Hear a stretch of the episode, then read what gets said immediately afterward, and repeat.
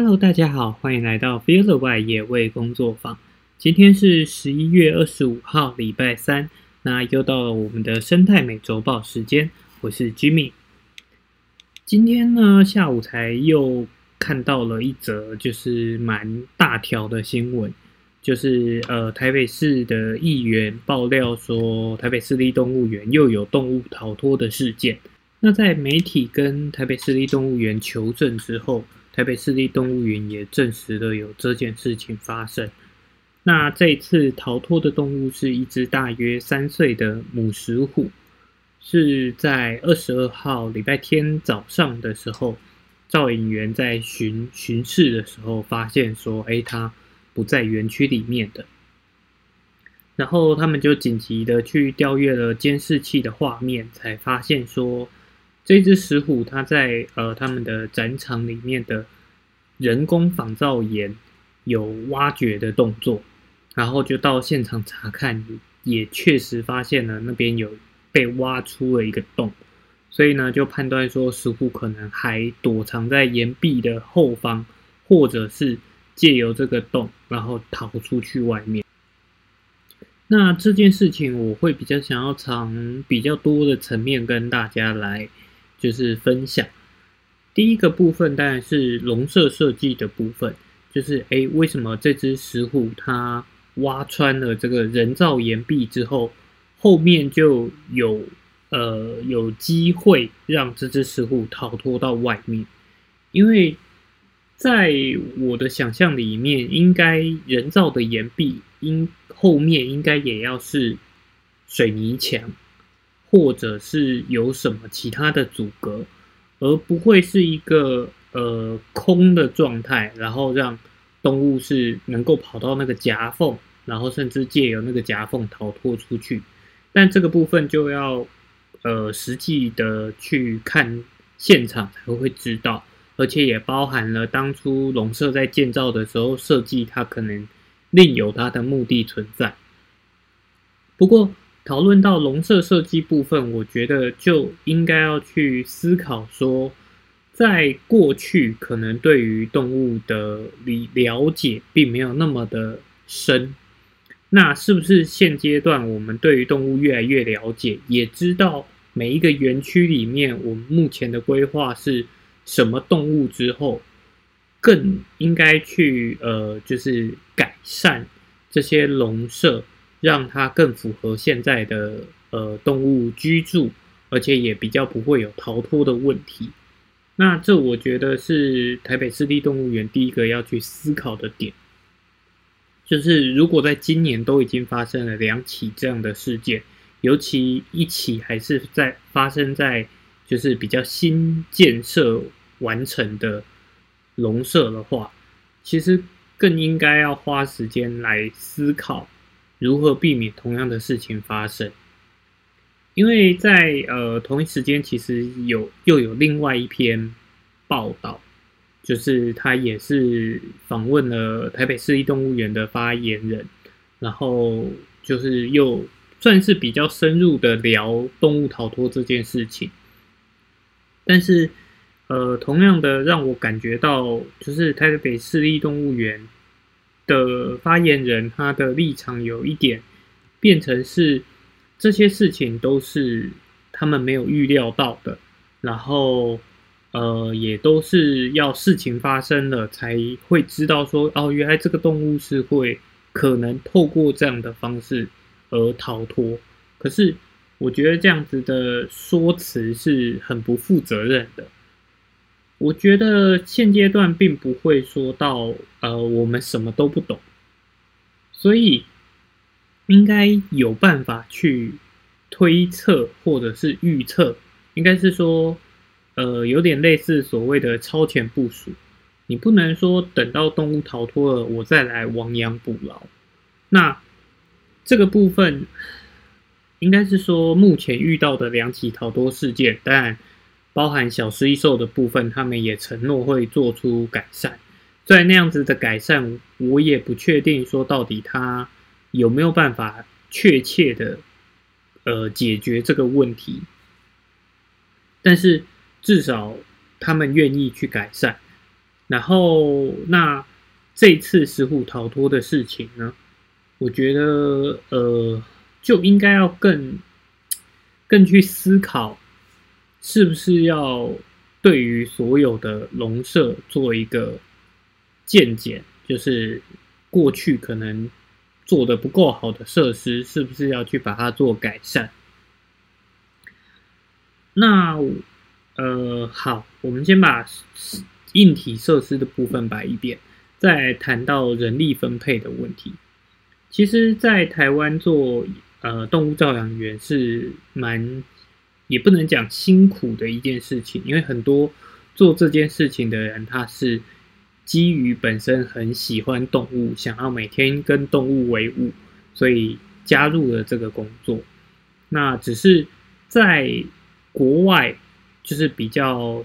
先进一点的动物园，其实他们在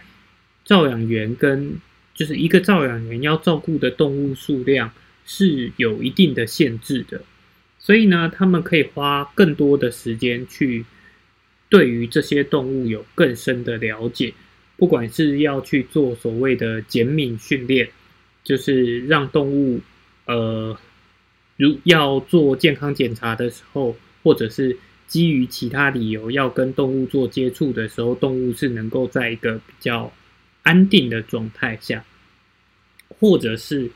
呃去做更多的动物观察，了解这个动物它在这样的环境里面，它的心理压力或者是它的生理上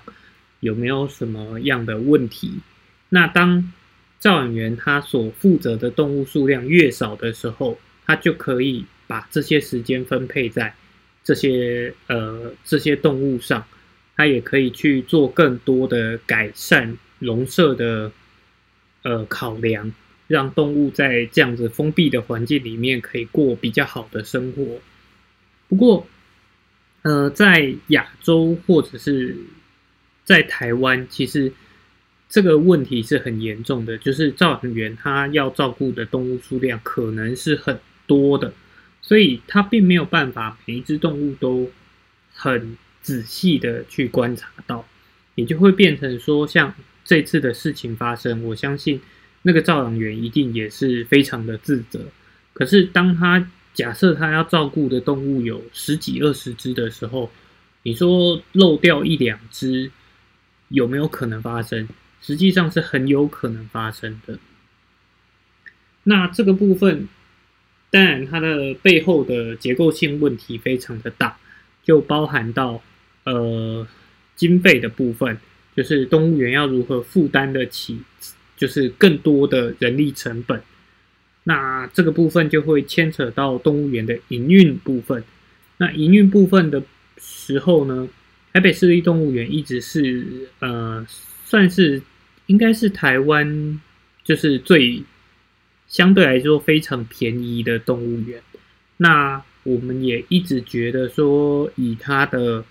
设施或者是或者是他想要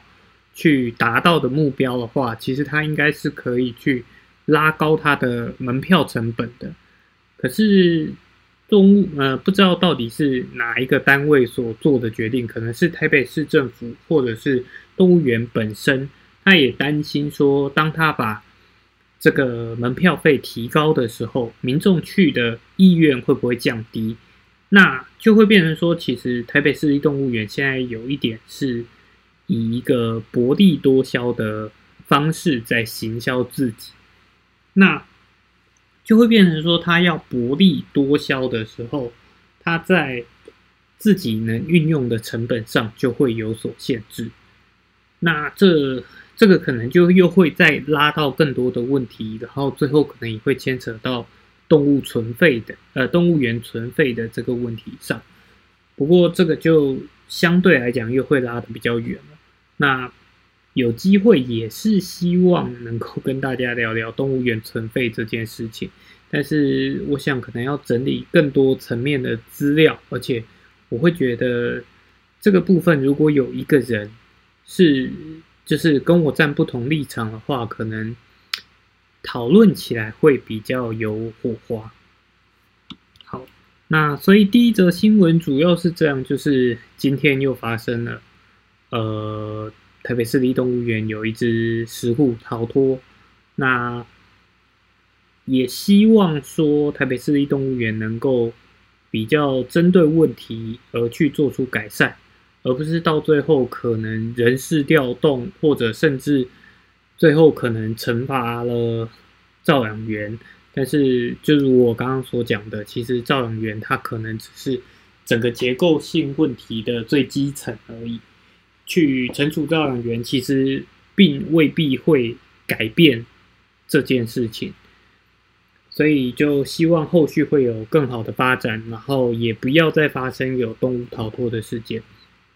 因为虽然石虎是台湾原生的野生动物，但这只石虎第一。呃，第一，它过去就一直被喂养着，所以它可能未必有在野外生活的技能。然后再来是，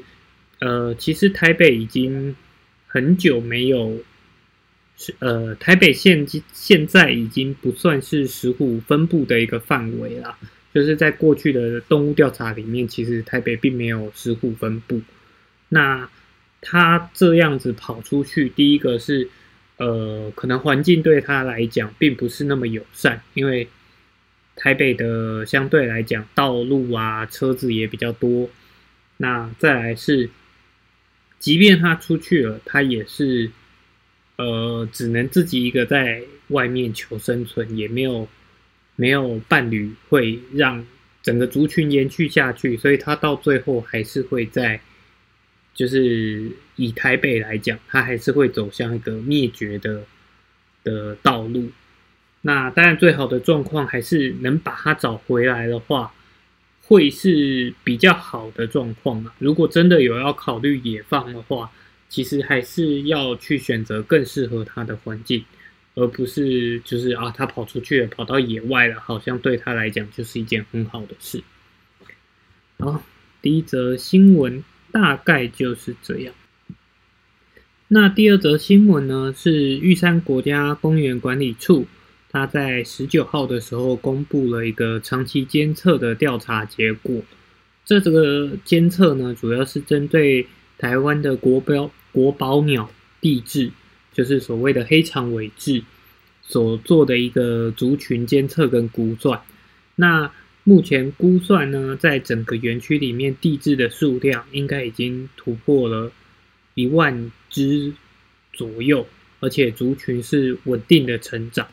不过呢，在他们在新闻稿里面也提到说，在野外观察的过程中，也不时会发现有捕鸟网啊，或者是猎具，所以他们也怀疑说，可能有就是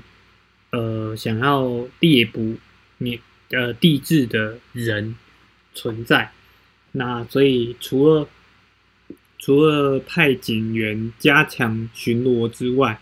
他们也呼吁说民众不要违法的去猎捕地质，因为它也是属于台湾的保育类动物。那另外，即便是一般野生动物，也不可以随意的猎捕。那提到的地质，其实还有另外一个点想要跟大家分享。就地质除了在玉山国家公园里面有稳定的族群分布，其实另外一个著名的欣赏的点是在大雪山林道。不过大雪山林道这几年就是因为呃相机的普及化，然后加上大家赏鸟的热潮，因为地质它是呃非常漂亮的一种鸟嘛，所以就会自然聚集了很多，不管是观察家或者是摄影师，他们就会想要拍，就是地质的身影。结果在大雪山林道就反而，呃，产生了另外一种现象，是有的人他会去喂食，就是去撒一些饲料，吸引地质到呃比较好拍摄的地点，然后就会聚集了一堆大炮在那边等候。那所以就也让大雪山林道的那一个点有了一个呃喂鸡场的称号。那其实这个称号是相当不好的，因为我们前面很多个礼拜也都有去提到，喂食野生动物其实对于野生动物来讲都是有害的，因为它也会改变它的觅食行为，然后也包含在大雪山林道的地质跟蓝腹鹇，它们就是呃身形其实是走样的，因为他们也不像过去需要花那么多的力气去觅食，然后再来是呃喂食，通常。就是他们拍摄的地点要方便拍摄，所以很容易是在道路旁边，也就导致了这些动物它在道路上活动的时间增加了。那只是因为大雪山林道一直都有很多的人会在那个点守候，所以车辆在行经这个路段的时候，其实也都会呃稍微注意到。所以就也比较好像比较没有听说有发生路杀的行为，但整体来讲，这个都是很有可能导致就是这个动物受害。所以除了呃不要随意的捕捉，就是野鸟，不管是地质还是其他野鸟，也希望大家能够更让自己的朋友知道喂食真的。对于动物来讲，并不是一件好事。我们可能会觉得我们在施舍食物，但是实际上我们正在改变它的生活方式。哦，那第三则新闻呢，其实也跟猎呃盗猎有关。它是在发生在台南，台南的呃检方他们在追查某个案件的时候呢，意外查获到。民众家里有非法购买饲养的菱角枭，那就循线去追查，后来就侦破了，就是国内的动物倒卖集团，然后而且从三个中盘卖家的，就是住家里面去搜救出了六十四只的野生动物，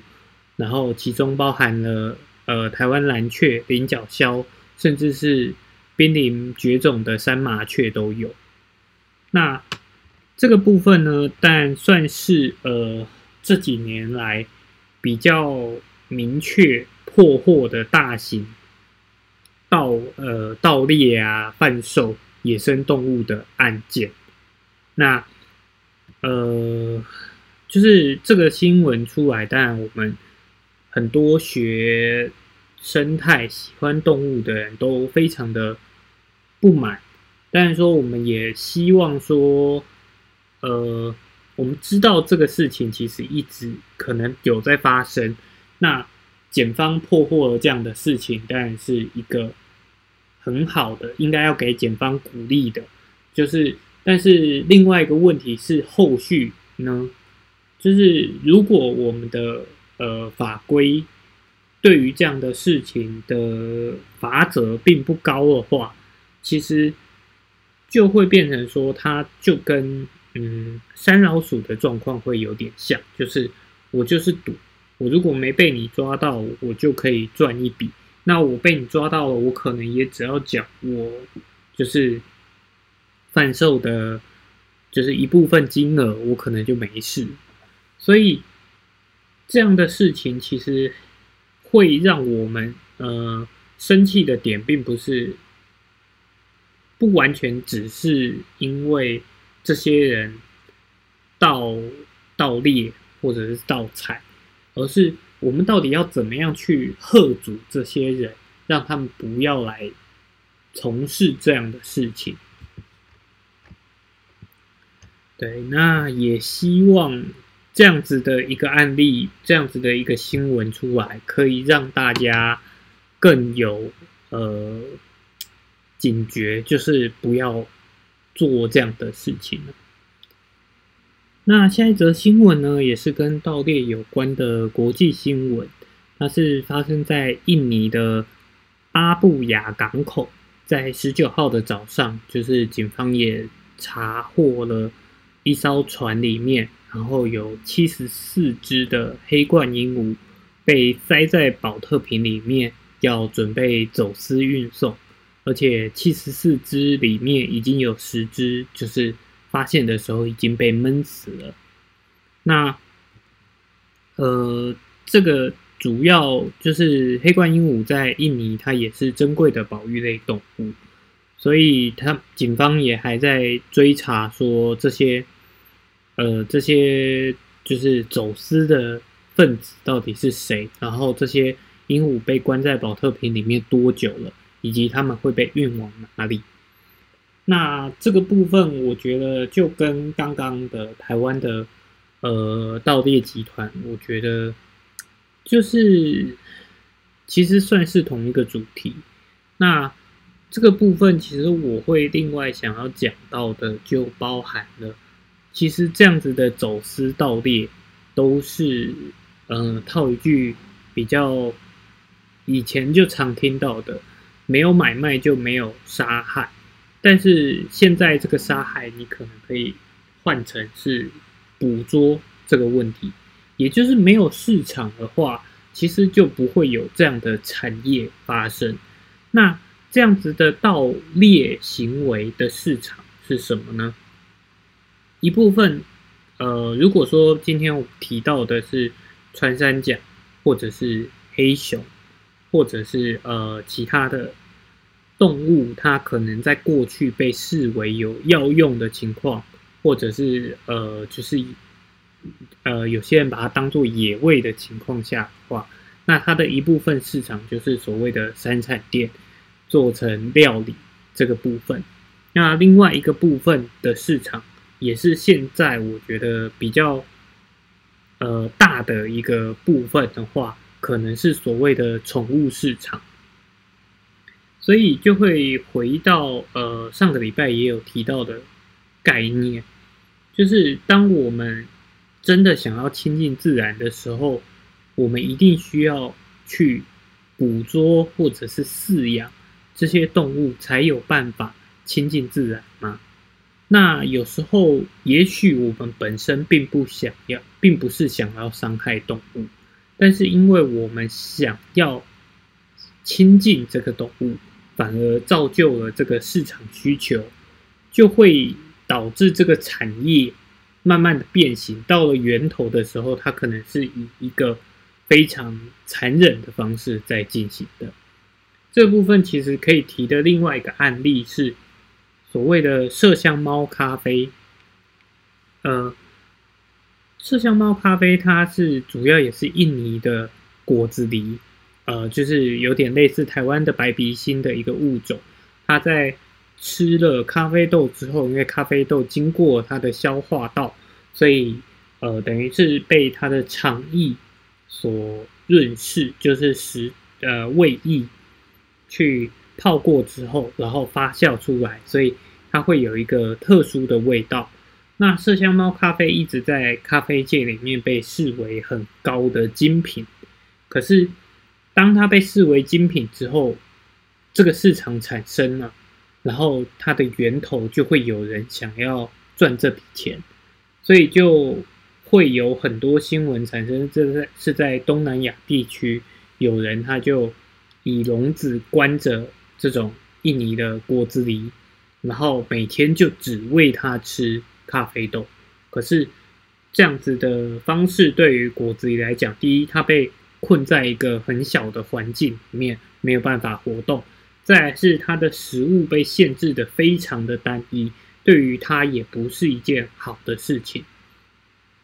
所以，对于呃麝香猫咖啡的消费者来说，他可能并没有想要伤害这些动物的念头，可是却因为整个产业下来变形之后。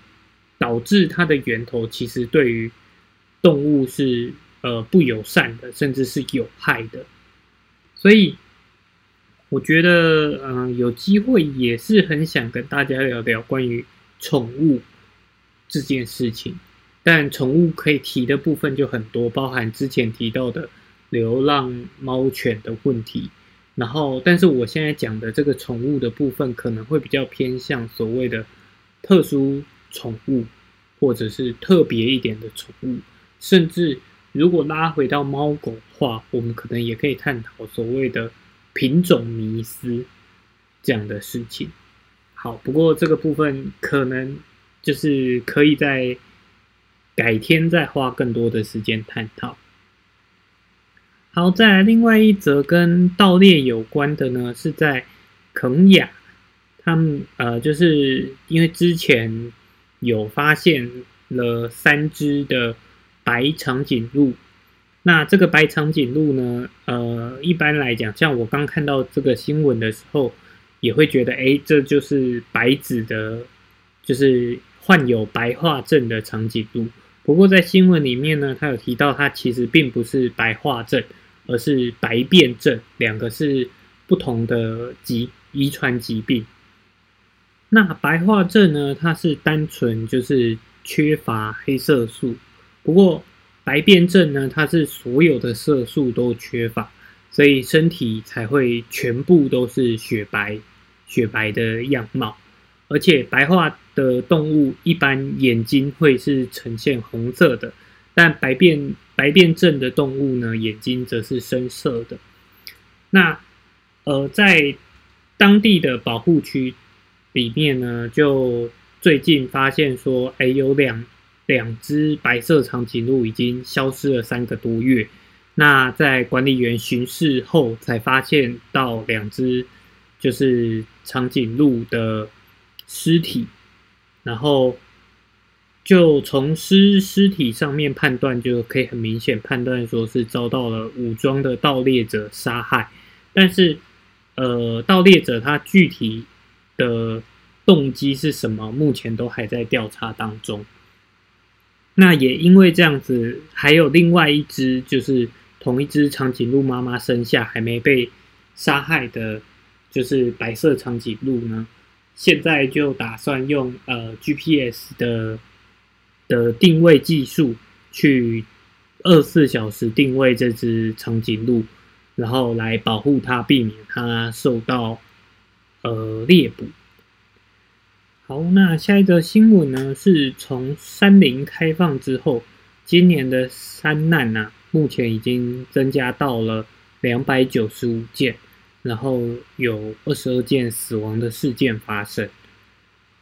那会提到这则新闻呢？其实一部分也是前些日子才有一个呃女生，她在爬山的过程中也遇到了山难，然后也是不幸的罹难。那所以在这阵子，确实山难的新闻是呃有明显的变多。一方面可能也是因为大家开始就是所谓的山林开放，然后登山普及化。但是，我觉得登山普及化另外一个面临的问题是，我们希望大家去亲近自然。可是，其实讲到这里，我突然想到，这个可能前几周也有提到这样子的事情，就是大家真的准备好了吗？呃，甚至今年会发生这么多的山难，可能另外一个原因也是因为，呃，就是所谓肺炎的关系。导致大家不能出国，而甚至有所谓的报复性旅游。那大家在国内旅游，以往大家可以出国的时候，可能都会选择一些比较体验行程的，然后比较轻松一点的国外行程去体验不同的文化。那当这些人没有办法出去的时候，他留在台湾，他可能对于台湾比较轻松一点的行程也都已经玩过了。然后也因为登山山林开放的关系，所以大家开始想要去尝试这样子的，呃，不管是运动或者是活动。但是在准备不充足的情况下，就可能会发生很多的问题。而且山本来山跟海其实本来就是一个，呃，必须要非常敬畏的一个环境。因为即即便你在，就算很尊重山、尊重海，做好了万全的准备，还是有可能有意外的发生。所以，我觉得，呃，这最近看到很多的的山难的新闻，其实当然也就会引导很多人去推广更多正确的登山的应该要准备什么东西。然后要注意哪些事项？这些当然都很好。可是我觉得另外一个点是你登山者有没有做好这样子的心理准备？就是登山本来就不是一个，呃，应该说做任何事情本来就没有百分之百安全，包含你可能只是骑脚踏车，也都有可能发生各式各样的意外。可是登山这个活动，一旦你发生意外，就有可能是很严重的后果。所以，我觉得大家在思考。我们要把山林推广出去的时候，其实更重要的一点是，要让大家做好更万全的准备。大家真的要尊重我们的呃环境，尊重山，然后而不是我们把游客留在台湾，然后好像就就是一个呃对的经营方式。那下一则新闻其实也跟，就是刚好也跟登山有关。那他是在讲说嘉明湖的基地台架设完毕，然后就有呃，就是新闻的标题是写说山友们就说一路看抖音好幸福。那呃，对我来讲，我就会觉得这一个这一个新闻很。对我来讲很复杂，就是当然山上有基地台是呃，当你发生紧急事件的时候，你要联系什么的会方便很多。可是今天这样子的新闻，然后导致了甚至发出来的新闻标题叫做“一路看抖音好幸福”。那登山这件事情呢，本来对于登山这件事情。的追求是什么？是你想要一路上都可以看抖音吗？那你为什么不在呃健身房里面跑跑步机就好了呢？所以这也是一个我觉得很很复杂的点。对我来讲，我当然希望越越多人大家越喜欢自然环境越好。可是。我们把这样的活动平民化，真的是一个好的状态吗？包含其实像这个嘉明湖基地台之前，另外一个案例是，呃，玉山的排云山庄，也有引发了很多次的讨论，包含说，呃，有的人去嫌弃说，在山上的伙食不好啊，然后。包含，而且像玉山，其实这些日子也有很多的事件传出来，就包含有一些登山客就发现说，很多的新手他可能根本没有做好准备，然后他们就决定以单攻的方式去爬玉山，可是。他们自己都没有经验、没有做好准备的情况下，变成他们可能在那个环境是相当危险的，然后也就增加了其他可能跟他们本来不是一起行动的人的负担，因为他们可就是你在山上遇到了，你总不可能放人放着人家，而且人家的状况可能是危险的，包含也听说过有呃山友到了。就是他可能没有申请山屋，然后他自己的时间抓的不足的时候，但他还是硬要上山头，然后下来之后再跟大家硬去挤这个山屋。那我觉得这就是没有做好配套措施，或者是没有想好的情况下，我们把登山这件事情变得太过于普及化，虽然。应该是说这件事情不完全是想要推广普及化的问题，而是呃每一个人的素养本身就不同，所以